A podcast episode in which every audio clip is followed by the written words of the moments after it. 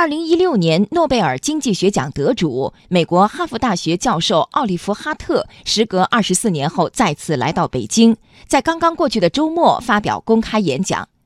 在港交所推出 IPO 新规、小米打响同股不同权第一枪的大背景下，哈特指出，双重股权结构有利于科技型创业公司。来听央广经济之声记者刘百轩、童亚涛的报道。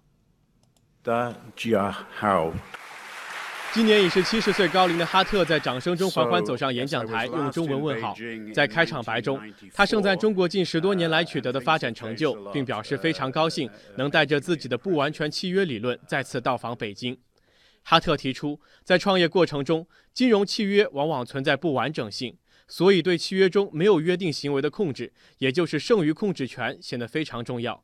剩余控制权具有稀缺性。不同的利益主体掌握剩余控制权，将会带来不同的结果。如果给投资者更多的控制权，当发现创业者并不是很适合这个公司的时候，就可以替换。但是这种安排的一个缺陷就是，投资者有可能只关心挣钱，阻碍了创业者的长期规划。另一方面，如果创业者有更多的控制权，创业者自己可能很高兴，但是投资者可能就将会很担心，他们害怕创业者是一个投机主义者。那么具体应该如何去约定不同利益主体之间的控制权？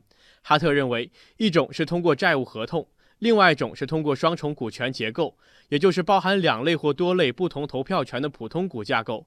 这种同股不同权的模式将有利于创业者自己把握企业的发展方向。Bill Gates or 像是比尔盖茨、乔布斯、马云这些科技型公司的创业者，他们在意的不仅仅是钱，他们希望对这个社会产生一些影响。所以，对于他们来说，非常重要的是，公司上市之后不希望失去控制权。那么，上市的时候，创业者自己留下一些股权，对他们控制公司是很有帮助的。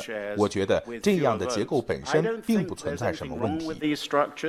在看似有利于创业者利益的双重股权结构下，投资者的利益如何保护？哈特指出，双重股权结构应该配备日落条款，也就是退出机制的设计。同时，投资者也应该做到充分理性。投资者是在自愿的情况下购买股票的。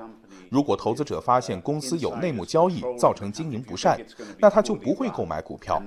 如果投资者发现公司股价低迷，他就有可能买入。理性的投资者应该对市场整体有所了解，并清楚自己买的是什么。